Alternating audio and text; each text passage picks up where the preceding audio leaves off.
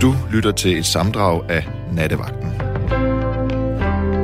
Dansk Folkepartis formand Christian Thulesen Dahl vil ikke afvise, at han må gå af som partileder. Det siger han til Radio 4 efter et katastrofalt kommunalvalg for partiet, der ryger ud af en række byråd. Altså det tager vi internt i partiet, som jeg siger. Hvis man foretager en evaluering og mener, at man skal foretage en reel evaluering af et dårligt resultat ved et valg, så skal man være villig til at kunne diskutere det hele. Og det gælder selvfølgelig også vores egne roller i partiet, fordi vi skal bringe partiet fremad igen. Det har vi en forpligtelse til, og så må vi finde ud af i fællesskab, hvordan vi bedst gør det.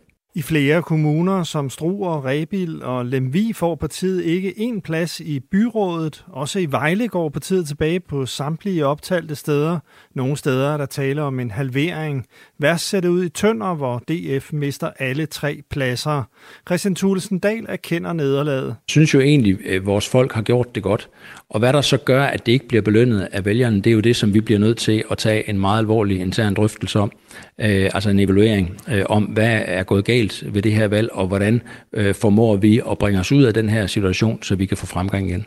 Imens går konservative og nye borgerlige frem rundt omkring i landet, og det kan tyde på, at det borgerlige Danmark er ved at ændre sig. Det siger politisk redaktør på Radio 4, Thomas Larsen. Det vi måske er vidne til, og som er en gennemgående strømning her i aften, det er måske også en omkalfatring af det borgerlige, det blå politiske landskab. Altså hvor vi kan se, at de konservative, de er på fremmarch, og det er de ud fra et rigtig stærkt udgangspunkt. Og så ser vi nye borgerlige, der er i gang med at få altså sit første kommunalpolitiske gennembrud. Ikke kæmpestort, men de er i gang med at få fodfæste lokalt. Og det sker så i høj grad også på bekostning af Dansk Folkeparti. Så på den måde bliver der flyttet rundt på brækkerne i blå blok.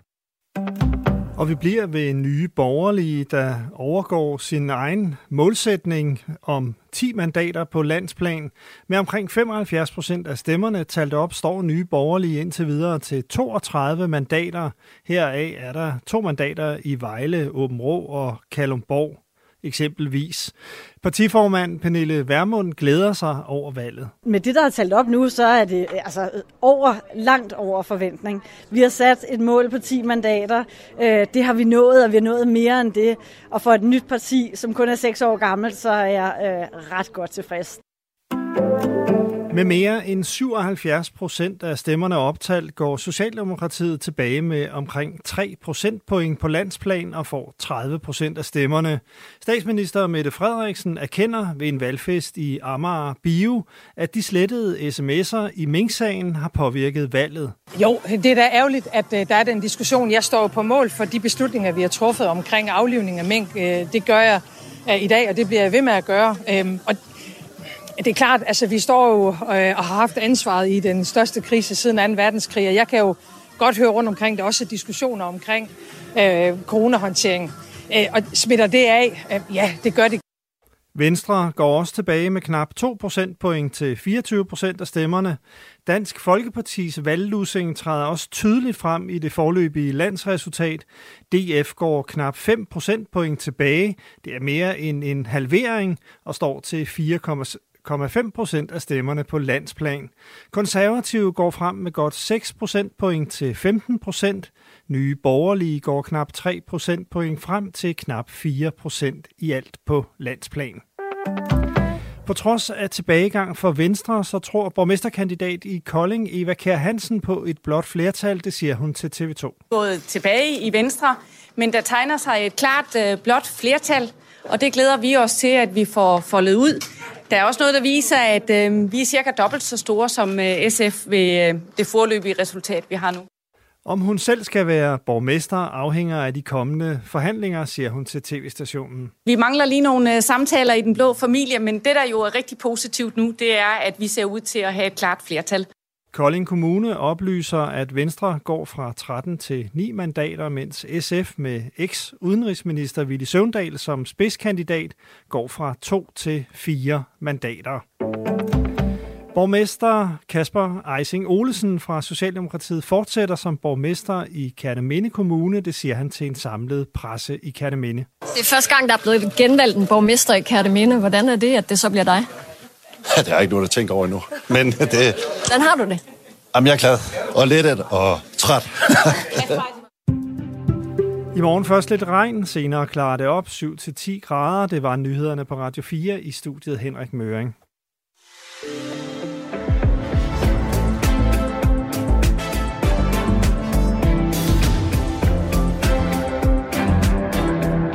Hey, hvorfor sender I ikke nattevagten?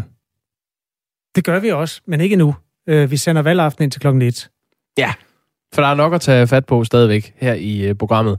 Sønderborg er talt op med 100%. Socialdemokratiet går frem. De går frem, nu skal vi se. Nej, de går tilbage, undskyld. De går et mandat tilbage til 14. Og Venstre går derimod 4 mandater frem til 11. Og det er jo sådan lidt... Det er et godt resultat. Det er faktisk et rigtig flot resultat for Venstre. Og det er så i den kommune, hvor tidligere minister Ellen Trane Nørby er opstillet. Og det skulle jeg til at sige, fordi der er ingen tvivl om, at hun er et stærkt politisk talent, og hun er også en utrolig dygtig kampagnefører, en der er stærk til at føre valgkamp. Så det tror jeg i høj grad er noget, som hun kan tage æren for. Tilbage står altså 14 mandater til Socialdemokratiet, 11 til Venstre, og så skal man helt ned til nummer 3 på listen af Slesvigsk Parti, som har 3 mandater. De går 2 mandater tilbage i Sønderborg.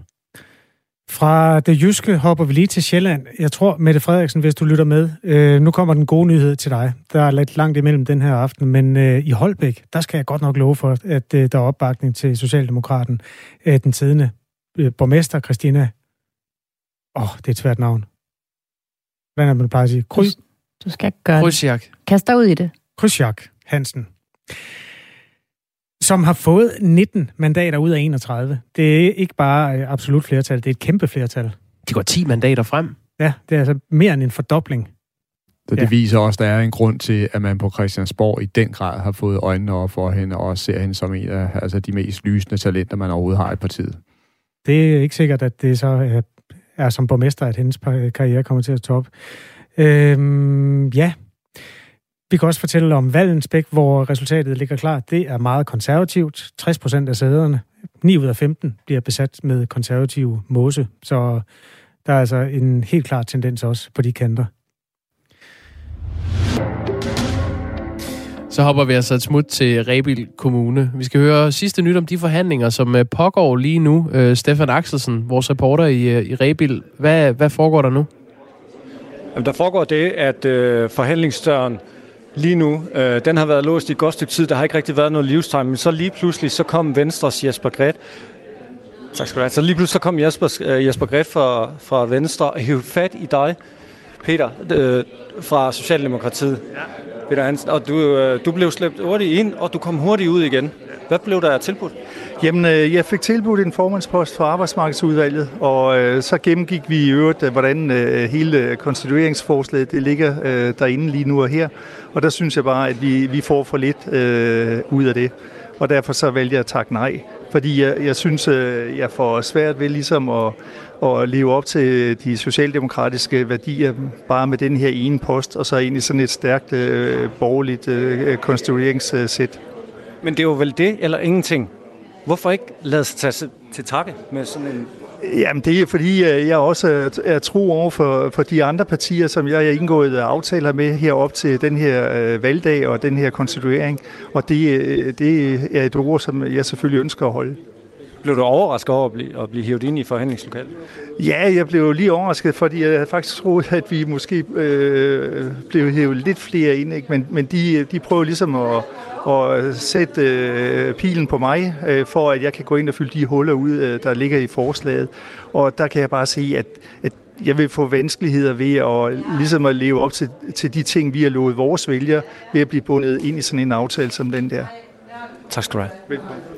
Stefan Axelsen, som altså er vores mand i Rebild, og det er vores mand med de lange fødder. Vi har opfordret Stefan til at sætte den ind, når døren går op, og der skal hentes kaffe, og det kan være, at det lykkes på et tidspunkt. Det er altså på skuldrene af, at Venstre går et mandat tilbage i Rebild, men har 7. Konservative går 3 mandater frem til 6, og så har Socialdemokratiet mistet et mandat og ligger nu på 4. Ja, jeg tror, vi skal videre til Magnus Bang nu. Ja, det kan vi gøre. Godt. Magnus Bang, som jo befinder sig i Kerteminde, og ikke er alene. Han har fundet en slagen mand. Magnus, hvem er det, du har hævet fat i kraven på? Jamen, jeg har taget fat i kraven på Jens Gantriis, som sidder med en Odense Pilsner Er det gravøl? Nej, det er det faktisk ikke. Altså, vi gik jo til valg med det formål, at vi synes, at jeg skulle være borgmester.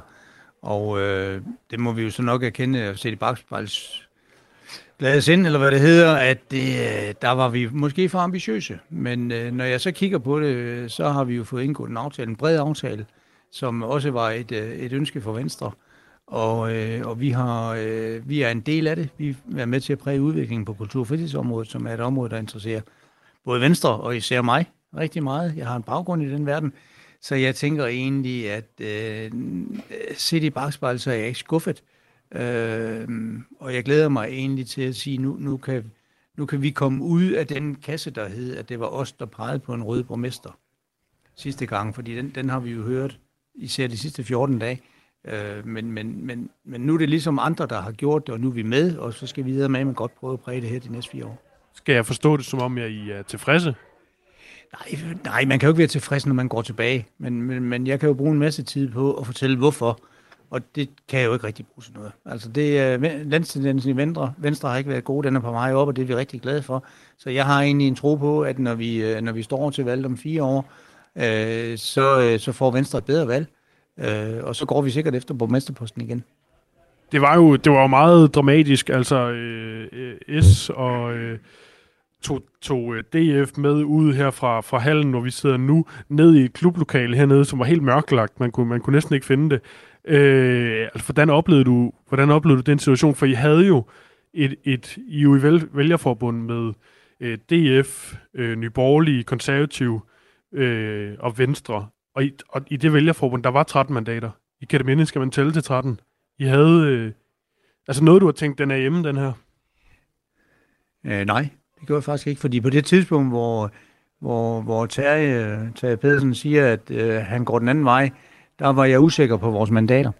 Jeg var usikker på, om vi fik 1 eller 2, og jeg var usikker, altså, hvilket jo betød radikalt, desværre for dem selvfølgelig, ikke kom ind. Så for mig, jeg tror også, vi nåede at sige, da vi sad sammen, at vi har jo reelt set det endelige resultat. Og inden vi overhovedet fik sagt det til ende, så var det jo taget meddelt, at han gik en anden vej. Er du så skuffet over ham? Nej, det er jeg ikke. Altså, det er et valg, som Dansk Folkeparti tager, og de har fået god indflydelse. De har fået en viceborgmesterpost og en formandspost, og Terje er en dygtig fyr. Så jeg er sikker på, at han har tænkt det her til ende, inden han vælger at træffe beslutningen. Så nej, jeg er ikke skuffet. Tak skal du have. Magnus Bang, der havde fanget borgmesterkandidat og byrådsmedlem for Venstre i Kerteminde Kommune, Jens Gantriis, som sad og drak sig en Odense Pilsner. Det er ham vel ondt. Der kommer lige et par kommuner her. Nordfyn, der er der sket det, at Venstre mister sit absolute flertal. Havde før 13 ud af 25, går tilbage til 12, men må ikke de finde ud af noget. Med for eksempel Konservative, som går et mandat frem. Dansk Folkeparti mister halvdelen af sine 2 mandater. Det gør Dansk Folkeparti også på Læsø, hvor partiet jo havde borgmesteren, faktisk Carsten Nielsen, i sit brød en periode. Han skiftede så til partiet Venstre, og ja, det er et ret broget billede, der er på Læsø. Der er ikke mere end 9 medlemmer i byrådet, men det er fordelt på 5 forskellige lister, så der tør jeg ikke spå om, hvordan alliancerne bliver. Men altså også en halvering af Dansk Folkeparti fra 2 til 1 her. Hvad siger Dansk Folkeparti ud på nettet, Nadja? Jamen, det er en perfekt overgang igen, du laver. Altså, det der med overgangen, det kan du sgu. Jamen, jeg kommer til at tænke på den der klassiske sang, Smile, though your heart is breaking. Altså, det er virkelig det, vi kan se på de sociale medier hos nogle af de her, vi kalder dem taberpartier. Dansk Folkeparti, Vallensbæk, har lige lagt sådan et opslag op, som jeg bare synes er ret heartbreaking. 1000 tak til vælgerne i Vallensbæk. Vi er stadig kommunens 3. største parti. 6,2% fik vi. Godt nok en tilbagegang på 2,9% og et mandat mindre. Men vi lever. Og så er det sådan et billede med en thumbs up. Og Alternativet er lidt i samme boldgade. De lægger et opslag op, hver gang de får nogen ind et eller andet sted. Og de har lagt 3 opslag op her til aften. De har lagt, at de har fået et mandat ind i Skanderborg og i Viborg. Så tillykke til Alternativet. Nadja, hvis du får tid, så tjek lige, hvad de siger hos Nye Borgerlige, fordi der må altså være fest. Jeg har fuldstændig mistet overblikket over, hvor mange kommuner de er kommet ind i. Men det er i hvert fald 20, tror jeg godt, jeg tør at sige. Hvis de skulle lægge opslag op, så skulle de virkelig have travlt, ja. Det kan vi vende tilbage til. Men altså en halvering mange steder. Altså DF har jo aldrig haft absolut flertal i nogle kommuner, men har typisk ligget på de der 1, 2, 3, 4 stykker, og der er næsten tilbagegang alle steder. Det er ikke så mange steder, at partiet ryger helt ud, men... Nu er det altså blevet tid til nattevagten. Tak for at være tålmodige derude i det ganske land. Men altså, det er jo en særlig aften, når der er valg.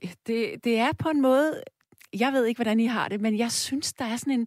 Det emmer lidt i luften. Det sidrer af spænding, og hvordan går det? Har man rykket sig siden sidst? Har man valgt noget andet? Eller stemmer man på det parti, man altid har haft lyst til at stemme på? Jeg kan i hvert fald fortælle dig, at vi sender til 14:00, og jeg har fornøjelsen af at sende det med Rebecca Nesheim. Det vil sige, det er Rebecca, der sidder klar til at tage telefonen. Nummeret herind til, det er 72 30 44 44 72 30 44 44. Og jeg tror faktisk, at vi har en direkte lytter. Jeg springer ud i... Nu skal jeg lige se her. Nej, jeg tager den ned der. Hallo? Hallo, det er Karsten. Hej Karsten. Velkommen til. Jo, tak skal du have. Ja. Har du stemt på det parti, du plejer at stemme, eller har du... Nej. Ja. Jamen, jeg har faktisk gjort noget, som jeg aldrig har gjort før. Jeg har stemt rødt til byrådet og blot til regionsrådsvalget. Og det er der en helt speciel grund til. Ja. Og det er, at jeg er sådan set nok borgerlig observant, men, og jeg kommer fra Kolding af, hvor der har været... det der såkaldte præsidentvalg mellem Ville Søvndal og Eva Kjer. Ja. Men, og jeg var bare gået ud. Hun skulle bare ikke være borgmester på min stemme. Nej. Det er helt sikkert, for hun, selvom man er borgerlig, så kan man godt gå det ind for ordentlighed, og det gør Eva Kjer Hansen ikke. Er Kolding... undskyld, jeg lige afbryder dig, men er Kolding endelig blevet talt op? Ja, for der er også kommet en konservativ borgmester. Det er en stor sejr for ordentlighed og demokrati. Ja. Fordi Venstre har jo siddet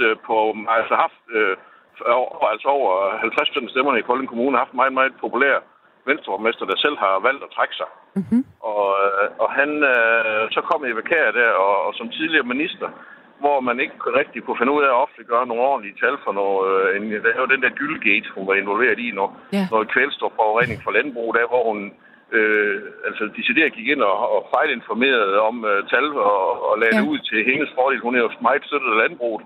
Ja. Og det er fair nok, men derfor skal man jo stadigvæk fremlægge tallene, som de er. Og det er ikke fordi, jeg tror, hun ikke er så klog, hun kunne finde ud af at fremlægge de tal rigtigt. Det var fordi, det passede ikke ind i hendes ideologi.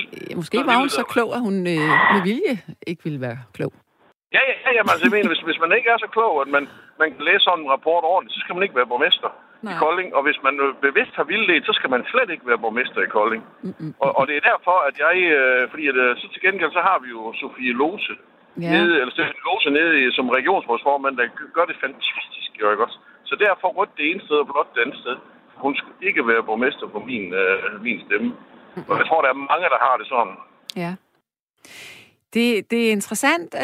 Jeg tror, man kan jo se på de konservative, at de generelt er gået virkelig, virkelig meget frem. Jeg mener, det var 6,4 point frem. Ja. Jeg tror, der er sket nogle ting inden for de sidste 1,5 år, som simpelthen har fået folk til at tage en meget klokkeklar beslutning om, jamen, vil vi det her, eller vil vi noget andet nu? Jamen, det tror jeg også, det kan så undre mig lidt nu, at jeg hører fra Frederiksberg, at de skifter flertal derinde, at den borgmester, man har derinde, at hvis han kan blive genvalgt med den historik, han har her med tvivlsomme boligspekulationer og ikke vil stille op til valgkamp og sådan, og så kan det jo virkelig undre mig, at han kan genvinde sin borgmesterpost, men lad nu være det er ikke noget, jeg har indflydelse på, men i hvert fald, at så er jeg rigtig, rigtig, rigtig glad i aften, fordi at, det ikke blev Eva Kjer Hansen. Det må for min skyld gerne være blevet en venstreborgmester, men ikke Eva Kjer Hansen. Nej.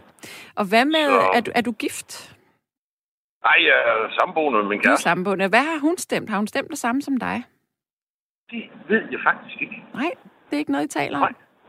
Nej, hun er faktisk begyndt at stemme. Vi har kendt hinanden i 10 år nu. Og hendes søn og hende, de har nok aldrig sådan rigtigt. Jeg punker jo folk og siger, at de skal stemme. Og så siger Knejten, hvad skal jeg stemme på? Det skal du selv finde ud af. Ja. Du skal bare gå ned og stemme, om du stemmer A, B, C, D eller E, eller hvad bogstav de har, eller du vælger at aflevere en blank stemme, hvor du ikke kan finde ud af, det er lige meget. Men du skal gå ned og øve din indflydelse. Ja. Ja, jeg og synes, det skal man. Man skal stemme. Ja, det skal man. Mm. Så det... Jeg ved det faktisk ikke. Altså, det, vi snakker ikke så meget politik hjemme. Altså, jo, det gør vi, men ikke så, at man stemmer på. Så det ved jeg faktisk ikke. Nej. Men jeg synes, det er skægt det her med, at man kan finde sammen med folk og være partner med dem, og så kan man stemme på forskellige ting. Jamen, jeg, i mine helt unge dage havde jeg en kæreste, og det var dengang Anders Fogh, og hun stemte på Anders Fogh. Hun var politisk slet ikke enig med ham, men han var sådan en pæn mand.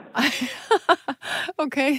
Hvordan... Det indrømmede hun, ja. Hvordan havde du det med det? Jamen, altså, det er jo... Altså, jeg synes jo, det er fuldstændig grotesk, men jeg har så en kammerat, hvis hun var fuldstændig politisk blank. Mm. Men i fortrolighed spurgte hun mig en gang om, hvad socialdemokrater var for nogen. Så forklarer de hende, hvad jeg synes, det var for nogen, og så siger jeg, hvorfor det? Ja, for de siger nede på arbejde, hvis man ikke stemmer på dem, så er man en dårlig kollega. Okay. Ikke? Altså, det er jo ikke alle, der går lige meget op i politik. Nej. Undskyld, men jeg kommer til at tænke på Vermund, om ja. hvor meget hendes sexiness har betydet for det her fremskridt. Men det er jo en helt anden snak. Det ved jeg, man kan jo ikke snakke om Vermunds fremskridt, for man kan jo sådan sige, hvis du begynder at kigge på tallene, så har Dansk Folkeparti... Det er jo de stemmer, som Vermund har fået, det er jo dem, som Dansk Folkeparti ikke har fået. Så man kan sige, at den blok er ikke blevet større, de har bare delt dem. Ja, ja. Gud skal lov for det, i min verden. Ja. Mm. Men... Det kan da godt være, at der sidder en eller anden, men det skulle være mærkeligt, om de har fået så mange stemmer, fordi hun står der og vipper lidt med det lyse hår. Altså. Ja, men altså, nu må jeg komme med en grov påstand, men når man stemmer på den fløj der, så er man nok til fald for hvad som helst. Så det kan jo sagtens ske, at det er noget, der har indvirkning. Det skal jeg ikke sige. Ja, men må jeg høre, har du haft en kæphest ud over, at det ikke måtte blive Eva Kjer en gang til? Ja, fordi at Venstre har haft borgmesterkæderne i Kolding i 12 år. Og de her sidste gang, der havde de suverænt flertal, altså over 50% af stemmer, de kunne gøre nærmest, at det passede dem. Og så har de ikke kunne holde styr på økonomien i Kolding heller. Og det er sådan set ikke, når man har haft magten i 12 år, mere eller mindre for sig selv, og så ikke kan holde styr på økonomien, det er jo... Ja, det er ikke så smart. Som et økonomisk ansvarligt. Jeg kan fortælle dig, at Kolding bruger 13.000 kroner mindre per elev om året per folkeskoleelev, som man gør i Vejle og Fredericia. Mm. Vildt. Det er jo et voldsomt beløb, jo, ja. Ja, det er. Mm. Så det synes jeg godt, man kunne tage og få løftet lidt. Så jeg har faktisk stemt på Socialdemokraterne. Det er simpelthen bare... jeg skulle bare stemme på nogen. Jeg turde ikke stemme på de konservative. For den konservative... ham, der blev borgmester nu, han har nemlig sagt, man vil ikke stemme på en rød borgmesterkandidat, altså Ville Søvndal, hvis der var blot flertal. Nej. Og det her ville Søvndal så tage til sig, så nu har han jo været...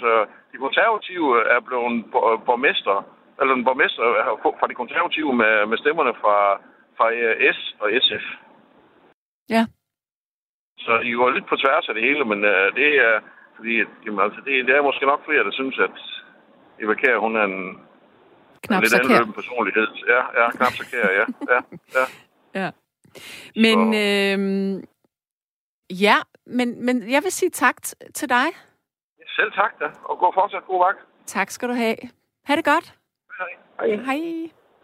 Ja, vi går direkte ud i en... nej, det gør vi ikke. Rebecca, hun sidder og vifter. Nej, der var noget der. Jamen, der er en, der skriver her på sms'en. Sikke noget vrøvl at sige, at man skal stemme. Jeg har en kammerat, som bare har sat et kryds. Et fuldstændig tilfældigt sted. Det endte så ud til de konservative, eller det endte i de konservatives favør. Er det virkelig sådan et samfund, vi ønsker? Så vil jeg hellere, at sådanne typer afholder sig fra at stemme. Ja, nu ved vi jo ikke bevæggrundene for, hvorfor at din kammerat, han har valgt ikke at sætte sig ind i sagerne. Men jeg synes da, at de fleste mennesker har en holdning til, hvem de vil stemme på, og det er jo derfor, at de sætter deres kryds. Jeg har selv taget 3 test for at finde den kandidat, jeg ville stemme på. Og jeg må indrømme, at jeg simpelthen skiftede parti. Der var ikke noget at gøre, fordi at der, hvor jeg landede, det blev ved med at være på de konservative, så de har altså fået min stemme på begge sedler. Men nu skal vi have en ny lytter igennem. Hallo? Ja, hallo. Hej, hvem taler jeg med? Du taler med Gideonsen. Men velkommen til. Tak. Hvor befinder du dig i landet? I Odense. Ja. Og vi hørte jo vi hørte jo valgresultatet her lige før. Er du tilfreds? Ja. Nej. Jamen, i politisk sammenhæng er man aldrig tilfreds. Man bliver nødt til at finde nogle kompromiser for at opnå noget. Den situation, de har fået, det er ikke så meget andet, ligesom sidste gang. Men Socialdemokratiet er jo gået ret meget ned i Odense. Hvad har du stemt? Jeg har stemt blank. Hvorfor har du det? Fordi jeg kunne ikke finde nogle kandidater, der er vilderne til at gøre det, de skal kunne. Nå. Havde du lavet en test? Havde du undersøgt, hvem du kunne stemme på? Ja, jeg har været politisk aktiv i over 40 år, så jeg har lidt forstand på det. Ja, og så er det derfor, jeg spørger dig, om du havde sat dig ind i, hvem du kunne finde på at stemme på. Jamen, jeg har været i Odense i 8-9 år. Jeg ved, hvem det er, og hvordan de arbejder. Mm. Og du er ikke enig med nogen af dem, som sidder ved bordet der? Jamen, jeg har ellers plejet at stemme, der er nærmest kommunisterne, fordi jeg har altid været en stor kommunist af mit hjerte, så...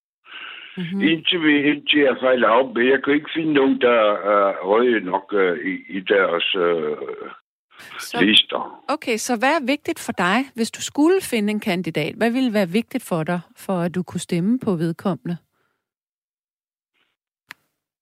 Og så skal det helt andet system. Ja, men hvilke mærkesager ville være vigtige for dig? Er det ligeløn til alle? Ja, for eksempel, ja. Jeg er en gammel fagforeningsmand.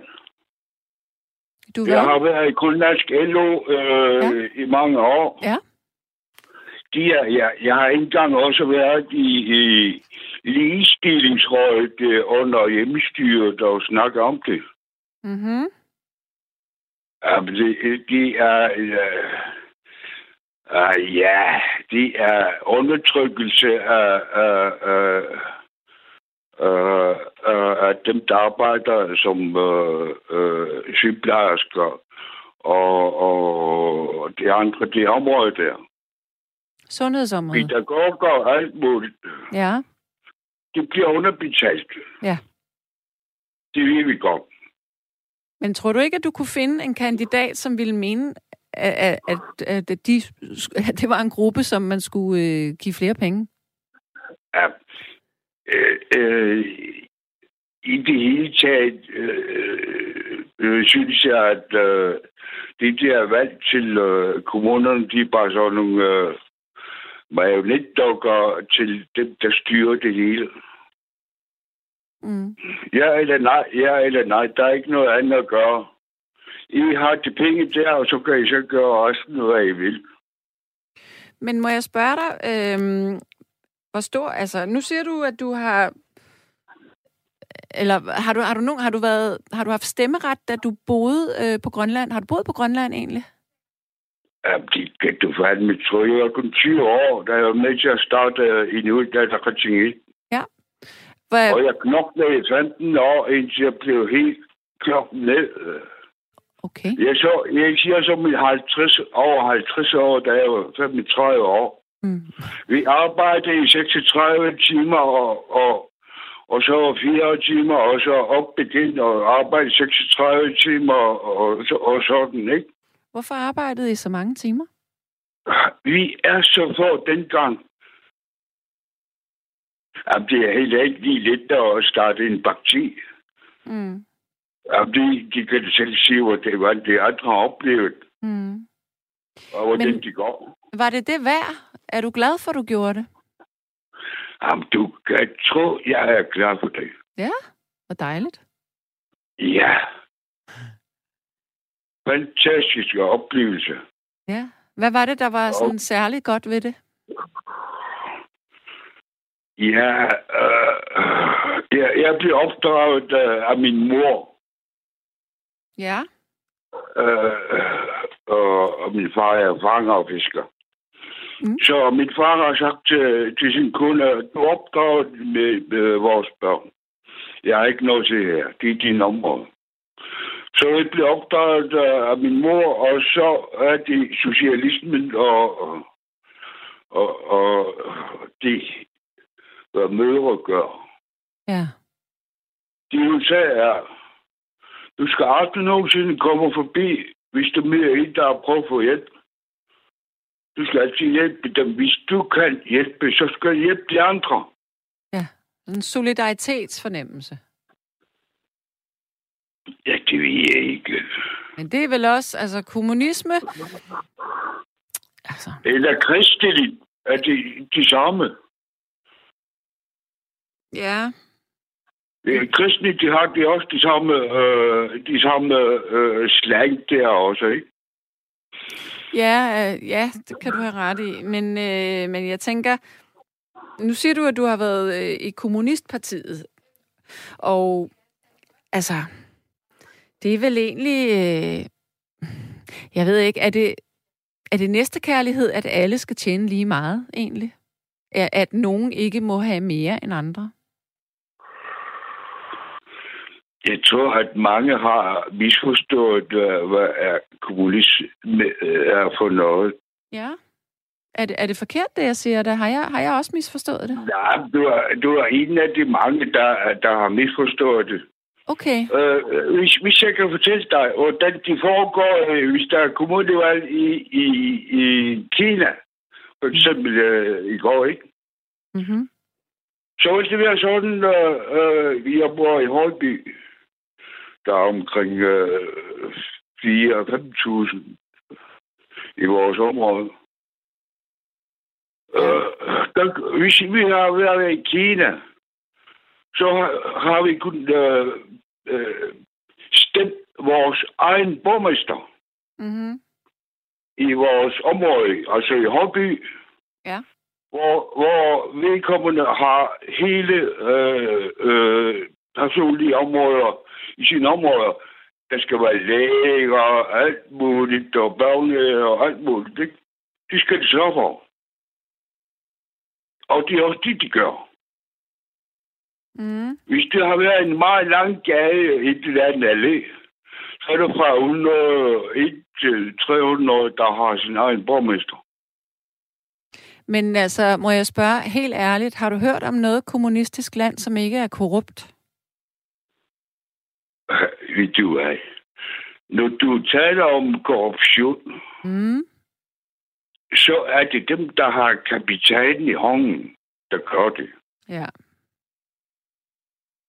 Ikke? Ja, præcis. Man kan ikke lave korruption uden at have kapital. Men dem, der sidder på, lad os bare sige, magten, de har jo som regel noget kapital i de kommunistiske lande. Ja, men det er alle vejene. For eksempel, jeg var lige ved at stemme på en ung mand, jeg snakkede med, jeg er i gang med filosofi, da han kom. En 27-årig venstre ung mand, og som er gevaldigt interesseret i politik. Ja. Og ham snakker sådan en times tid. Men hvis hvorfor... jeg så det utopi. Og jeg råbte og skreg, nu skal I stemme på ham, den unge, smukke mand. Men du gjorde det ikke selv. Hvorfor ikke? Hvad? Men du valgte ikke at stemme på ham alligevel? Jeg tænkte på ham. Ja, det var ikke nok. Du skal jo sætte dit kryds ved ham. Nej, men Ja, mere forståelse for, at vores lille kiosk, hvor man kalder for Danmark, er styret ikke af sig selv. For det første er de tyske banker, Deutsche Bank, der ejer Danmark, og udenrigspolitik er de USA, der styrer, og har jo også i vores børnehave. Nå, kære du, jeg runder af, for vi har en ny lytter, jeg skal tale med. Jo. Kan du have det godt? I lige måde. Tak. Hej. Hej. Der er en, der siger her, København har lavet ufuldendte stemmesedler. Frederiksberg har smidt halvdelen af stemmesedlerne væk. Her i provinsen går det fint. Det siger noget om folket. Ha, ha, ha. Eller nej, der står ikke til. Det er mig, der ikke kan se. Det er Jens fra Nykøbing Falster. Og der er en, der siger, sande, man skal da heller ikke stemme uden sine briller, så krydser man forkert. Ha, ha, ha. Ja, det er fordi, at jeg på min Instagram-profil har postet, at jeg satte krydset ved den forkerte kvinde på den ene af mine stemmesedler. Den ene, det var en mand, jeg stemte på, og den anden, det var en kvinde. Men jeg havde allerede besluttet mig for, hvilken kvinde det skulle være. Og så da jeg kom ind i stemmeboksen, kunne jeg ikke huske, hvad hun hed. Så fordi jeg ikke havde briller på, så kunne jeg ikke se navnene ordentligt. Og så kunne jeg bare se, der stod noget med Fris, og så tænkte jeg, nå ja, det var det, hun hed. Ja, lidt blondine er man vel. Men nu kaster vi os ud i en ny lytter, og det er gode gamle Jon. Halløj. Jamen, det er gode gamle Sanne Gottlieb. Goddag, Jon. Goddag, Sanne. Nå. Nej, jamen, sikke en herlig nat, det er i nat. Ja, jeg ved ikke, om du har læst mine sms'er, men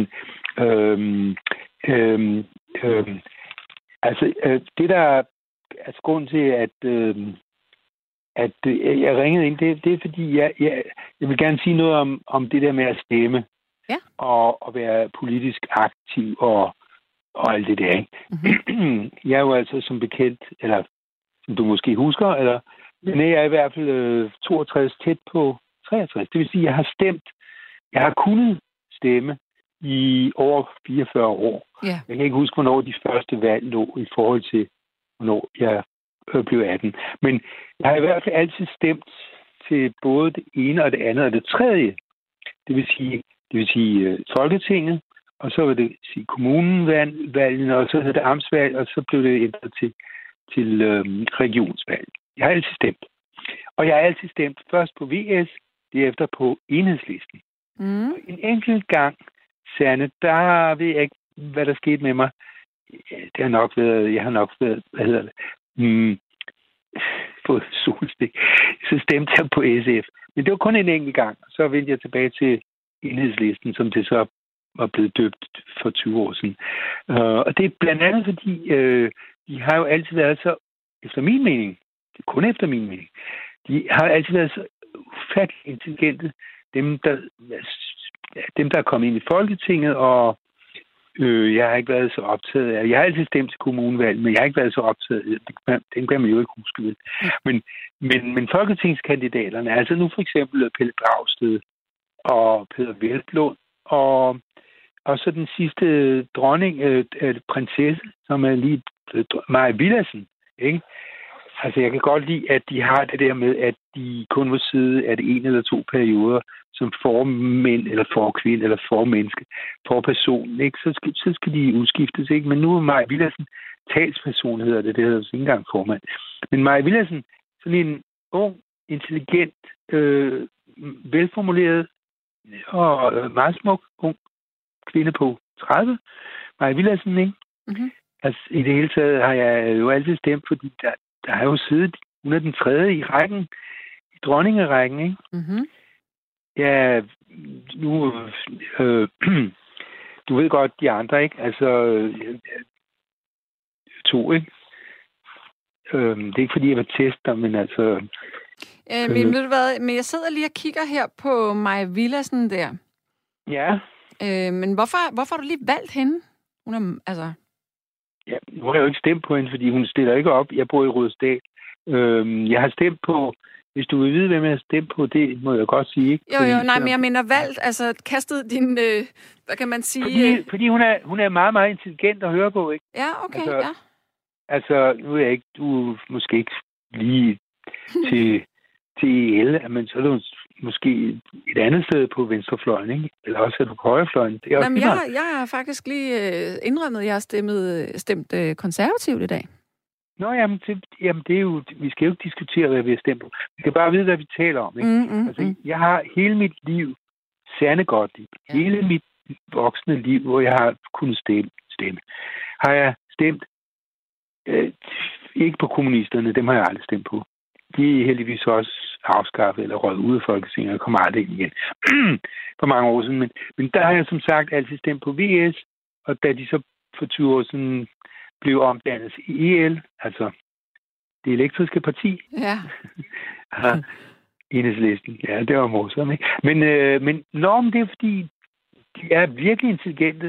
Nu er du jo interesseret i højrefløjen, ikke? Så du synes, at de er intelligente. Ja, men ved du hvad? Jeg synes, det er skægt, hvordan man kan rykke sig, fordi jeg har altid været altså virkelig på den røde side der.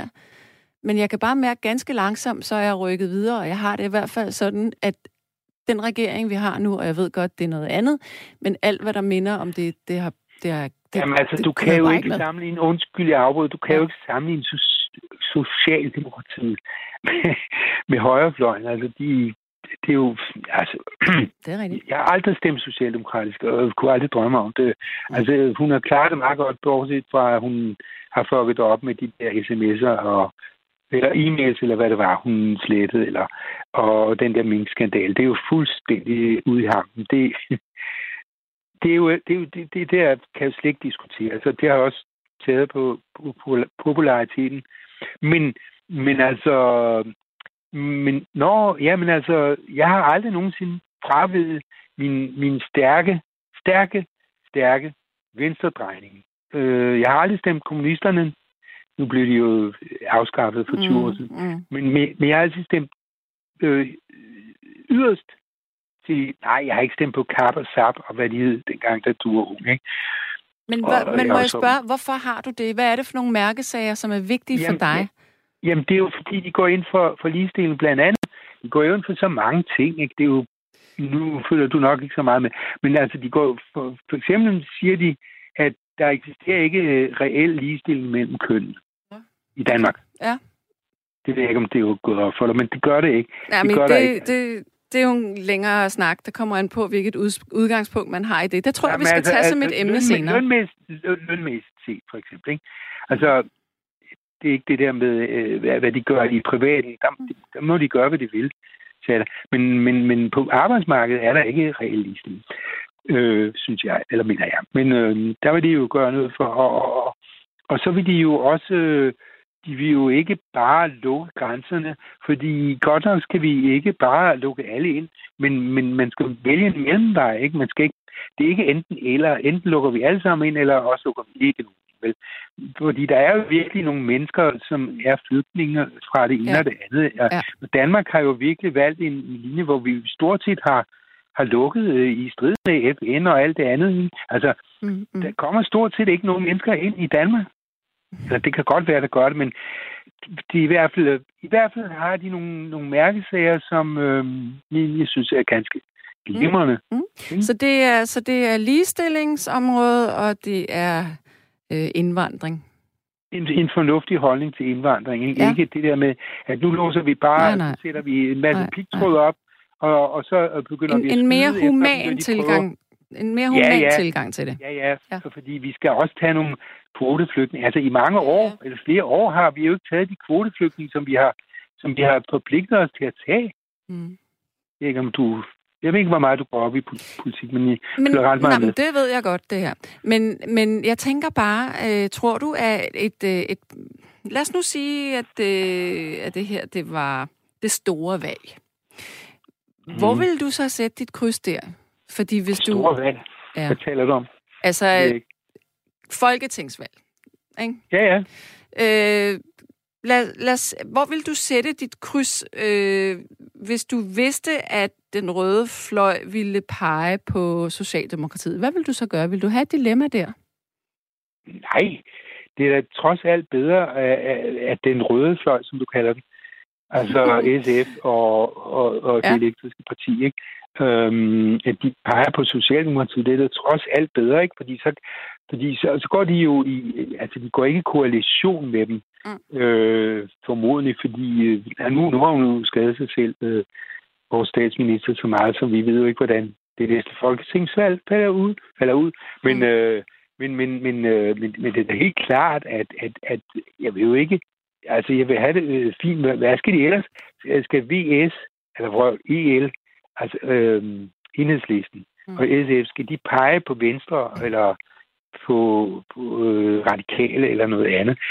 De skal selvfølgelig pege på det, der ligger nærmest ved dem, og det er vel nok, trods alt, Socialdemokratiet. Ja, det var det engang, men det synes, altså helt subjektivt, det synes jeg jo ikke længere. Jeg synes jo, Socialdemokratiet er begyndt, og det er sådan blevet lidt Dansk Folkeparti, Nye Borgerlige, gråzone-ish. Og det mudrer, men det er også en længere snak. Men Jon, jeg vil sige...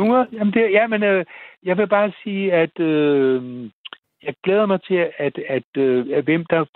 hvor meget... altså det der... Enhedslisten, som jeg har stemt på her i Rudersdal, hvor jeg bor. Ja. Og de klarer sig. Og hvordan Enhedslisten i amtsvalget, som ikke hedder amtsvalget, men regionsvalget, hvordan de klarer sig. Det er meget spændt på, fordi man hører jo et og andet, ikke? Fordi så er der en masse stemmer, der er forsvundet og som dukker op og sådan. Så det er meget interessant, efter min mening, sande at høre, hvordan Enhedslisten klarer sig. Jebsen. Det blev det sidste ord for dig. Kan du have det godt, Jon? Ha' det godt. Hej. Ja, der er kommet sms'er her, vil jeg sige. Jeg har simpelthen de forkerte briller på. Det var dog virkelig belastende. Men der står... Thomas, han synes, at både Jon og jeg, vi vrøvler, og vi blander tingene sammen. Nå, okay. Vi er mennesker nok i DK. Vi har hverken plads til eller brug for flere, så det er nemt at se. Og så er der en, der siger... Mette Frederiksen er absurd asocial, så meget at Anker Jørgensen vender sig i graven med venlig hilsen Jørgen. Og Jens Nærsyn, han siger, hvorfor kan man ikke trykke med så store og læselige typer på de kæmpe store stemmesedler, hvor der er god plads til det? Det er da for dumt. Ja, og jeg tænker da også, altså... jeg kan vel for pokker ikke være det eneste menneske, der glemte sine briller. Hvad gør man, hvis man er ekstremt svagtseende og skal stå i den stemmeboks? Så bliver det jo virkelig at famle i mørke. Godt. Så er der en, der siger, hej Sanne, jeg har altid stemt på den flotteste og frækkeste kandidat. What? Jamen okay. Så er det jo bare spændende, hvem er det? Godt. Der er en, der siger her, undskyld Sanne, jeg kunne ikke dybe mig efter at have læst det på Facebook. Kærlig hilsen, Molly. Men jeg kan så sige, at jeg har de rigtige briller på nu. Nu kan jeg simpelthen se igen. Fantastisk. God aften, Sanne. Jeg har altid igennem mine 44 år som vælger stemt først på VS, altså Venstresocialisterne, derefter på deres aftager EL, Enhedslisten, både til folketingsvalg, kommunevalg og amtsvalg, senere regionsvalg. VS og Enhedslisten har altid haft intelligente og velformulerede ledere, ikke mindst det sidste trekløver Johanne Pernille og Maj storslået. Ja. Og så er der en, der siger her,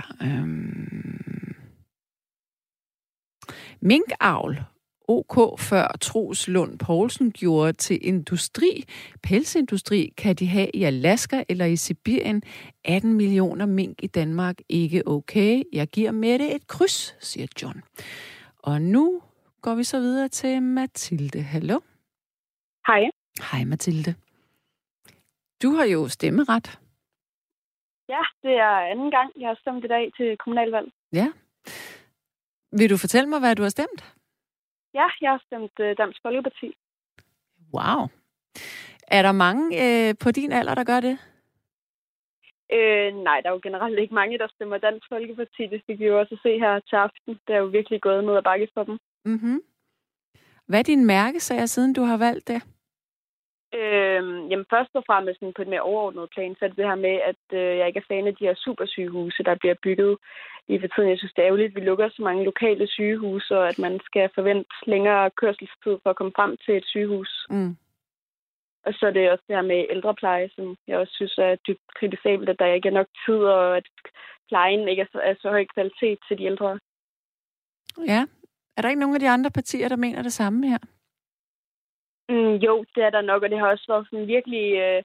jeg har faktisk været rigtig meget i tvivl om, hvem jeg skulle stemme på trods af, at jeg er medlem af Dansk Folkeparti. Fordi jeg bor i et lille lokalsamfund, hvor der er 3.000 indbyggere, og så er der så den her store kommune, jeg bor i. Så der bliver ikke så taget så mange initiativer til ting i den by, jeg bor i. Så vi får tudet ørerne fulde af, at vi skal stemme lokalt. Ja. Det har jeg også haft rigtig mange overvejelser omkring, hvorvidt jeg skulle gå den vej, og har også haft flere op at vende. Og så kom der jo det her ekstra benspænd med det her valgforbund, som jeg så også har skulle tage højde foran i. Så jeg synes, det har virkelig været en svær proces. Og hvem er det så, der har fået flest stemmer i din kommune? Jamen, det er Socialdemokratiet. Og her i den by, jeg bor i, der har vi en person fra Socialdemokratiet, der står nummer 2 på listen, som virkelig bare kæmper og yder en kæmpe indsats for byen. Og ham overvejede jeg også at stemme på, men han var så godt som sikker på at komme ind, så jeg tænkte, det ville ikke gøre nogen forskel, om jeg stemte på ham eller ej. Nej. Ja, okay. Så ville du hellere have lidt modspil, måske? Ja, det tænker jeg, fordi når han var sikker på at komme ind, så ville det gå til nogen længere nede på Socialdemokratiets liste, og så ville det måske ikke blive det, jeg ønskede. Også noget af det, jeg har været bange for ved at stemme, det er at få nogle af de her, hvis man skal sige det lidt kægt, nogle klimatosser ind. Mm. Fordi jeg frygter meget, at der bliver endnu mere med det her affaldssortering og alt muligt, jeg ikke gider at skulle til at forholde mig til. Altså, okay, så du ville ikke have nogen, der var klimatosset, eller hvad? Nej, jeg er simpelthen så træt af det her affaldssortering, og jeg tror kun, det bliver værre, hvis vi begynder at få et flertal til SF. Eller men undskyld, man giver det ikke lige mening med noget affaldssortering? Selvom du er træt af det? Jamen, det ved jeg ikke. Jeg ved ikke, om jeg er klimaskeptiker eller hvad. Jeg har måske heller ikke sat mig så meget ind i det. Jeg synes bare, altså, det går den vej, det går. Jeg tror ikke, vi kan ændre så meget på det alligevel, så jeg kan ikke forstå, at vi skal bruge så mange penge på det. Det er alligevel en ret vild udmelding, synes jeg. Ja, jeg tror bare i hvert fald ikke, at vi kan rykke noget.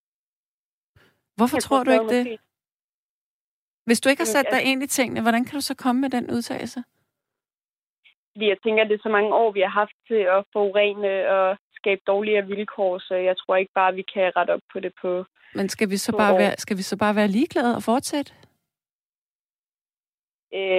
Jeg tror i hvert fald, det er det, der vil gavne os mest set på de økonomiske omkostninger, det vil give os, hvis vi skulle kæmpe os og se, om det overhovedet havde en virkning. Men hvis du nu tænker på, at når du får børn, og deres børn måske kommer til at leve i en verden, som bliver så varm, at man måske ikke kan leve her? Jamen, det er måske også en meget egoistisk årsag, for jeg skal nemlig heller ikke have børn, så jeg har jo slet ikke tænkt ud i alle de led, så jeg tænker måske også meget, at det her det er ikke noget, der kommer til at berøre mig. Ja, det er meget egoistisk. Ja. Det synes jeg er mærkeligt, du kan have det på den måde. Jamen, jeg tror også helt sikkert, at det bunder i en anden form for uvidenhed. Umodenhed? Uvidenhed. Okay. Ja, det gør det jo nok. Men jeg synes, det er mærkeligt, fordi jeg må indrømme, jeg kan da huske, de sidste 20 år, der har man talt om klima, og i starten, der havde det ligesom dig, jeg tænkte, det er bare hysteri. Men altså, jeg synes, der her inden for de sidste 5 år, der er der altså kommet nogle rimelig konkrete tal på bordet, og altså, man ser jo konsekvenserne af for eksempel global opvarmning mange steder. Jeg synes bare, det er en meget stor pris, vi kommer til at betale, hvis vi så får indført bilfri søndag igen, eller et eller andet. Altså, nu bor jeg igen ude i en eller anden lille by, jeg vil da ikke kunne undvære min bil. Okay, men det er bare... Det er virkelig, for mig, der er det ligesom at gå med skyklapper på, de ting, du siger der. Altså, det er top-egoistisk, og det er snæversynet. Ja, men jeg kan sagtens følge dig. Jeg er bare ikke klar til at drage de omkostninger, det vil kræve. Nej. Okay. Må jeg spørge om noget helt andet? Ja. Er du egentlig vaccineret? Ja, det er jeg. Okay. Hvis du nu var ikke vaccineret, eller hvis du nu fik at vide, at du kunne redde et kræftsygt barns liv, hvis du blev vaccineret, vil du så blive vaccineret? Ja, det vil jeg. Okay. Hvis du nu får at vide, at du kan være med til at redde de kommende generationer fra en tilværelse, der er måske virkelig forfærdelig, er det så ikke værd at gøre nogle ændringer i sin egen hverdag? Såsom sådan en lille ting, som at sortere sit affald?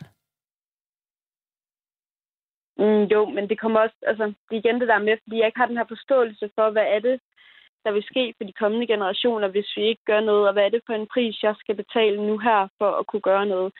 Men hvorfor tror, er det, du ikke har sat dig ind i det? Jamen, det ved jeg ikke. Det er simpelthen så omfattende, synes jeg. Jeg ved ikke, hvor skal man starte, og hvem er pålidelige. Hvem... Du kan da google. Jamen, det er igen det her med, at der er jo tusindvis af kilder, der siger en masse forskellige ting. Hvem skal man forholde sig til? Så læs FN, deres charter i forhold til klima. Altså, der er masser af viden på det her område. Det bliver du... Altså, undskyld mig nu, jeg er ikke din mor, men det bliver du simpelthen som ung kvinde nødt til at sætte dig ind i, fordi du har et langt liv foran dig. Du vil også kunne mærke det. Det vil få konsekvenser på din tilværelse. Nå, okay. Men der er et spørgsmål til dig fra en indringer. Eller en lytter. Ja. Spørg lige din lytter, om det er bedre med mange små sygehuse, hvor de kan lidt af hvert, uden at være rigtig dygtige til noget, eller samle det hele på færre steder, hvor de til gengæld har al ekspertise samlet. Med venlig hilsen, Karsten. Hvad siger du til det? Jeg tror, vi får allermest ud af, at der ikke er så lang transporttid til sygehusene. Jeg synes i hvert fald, at det er skræmmende at tænke på, hvis jeg skal hele vejen til Herning, hvis jeg får brug for at komme på sygehuset frem for, hvis jeg bare skal til Holstebro, så tror jeg, at mine muligheder for at overleve vil være bedre, hvis jeg kun skal til Holstebro. Det kommer an på, hvad du skal indlægges for. Hvis du har et akut hjertestop, så er det rigtigt, men hvis du nu skal, lad os sige, du skal have en knæoperation, en kompliceret knæoperation, eller en ny hofte, eller hvis du nu bliver ramt af en eller anden speciel sygdom, er det så ikke rart at komme et sted hen, hvor at de kloge hoveder, de virkelig er samlet? Jo, og det synes jeg også godt. De ting, der ikke er akutte, der kan man også sagtens oprette sådan specielle afdelinger og sprede det ud. Så for eksempel Holstebro sygehus, de fokuserer på lungeområdet, og Herning måske fokuserer på noget kræftrelateret og sådan nogle ting. Altså sådan sprede det ud på den måde. Men jeg synes, at vi skal ikke nedlægge de akutte bedre og sengepladser. Jeg skulle spørge dig, hvor langt er det, du har tilbage af din folkeskolelæreruddannelse? Jeg blev færdig i sommer. Du er blevet færdig? Ja. Hvilke klassetrin underviser du? Det er udskolingen. Det er udskolingen, okay. Bliver der aldrig talt om klima? Jo, det gør der da. Og hvad siger du så? Jamen, det er jo ikke noget, vi sådan har op at vende. Det er noget naturteknologi. Undervisningen primært tager sig. Det er ikke noget, vi berører i samfundsfag, udover når vi snakker mærkesager. Men når I så snakker mærkesager, hvad siger du så? Jamen, jeg giver generelt ikke udtryk for min egen holdning, når jeg underviser. Okay, men hvad står der i bøgerne? Eller de artikler, som I bruger? Jamen, vi går ikke ned i de eksakte mærkesager på den måde. Det har vi ikke gjort indtil videre. Men når I så taler om klima, hvad bliver der så talt om? Jamen, så er det jo som sagt kun i forbindelse med mærkesagerne, hvor vi taler om, at det er noget, Enhedslisten og SF fokuserer meget på, og det er noget, som Dansk Folkeparti måske ikke vil bruge så mange ressourcer på. Og sådan, men på sådan overordnet plan, okay. Vi snakker okay. Ikke om klimaudfordringer. Nej, okay. Ja. Ja. Jeg er alligevel ret overrasket over det. Det må jeg skulle sige. Det er sjældent, jeg hører unge mennesker sige sådan der. Ja, men jeg tror også generelt, at mine holdninger skiller sig lidt ud fra mine jævnaldrende. Ja, det virker sådan. Hvad med dine forældre? Er de enige her? Min mor går ikke så meget op i klima. Min far, han siger, at han gør det. Jeg ved ikke, hvor meget han reelt gør det, når det kommer til stykket, men...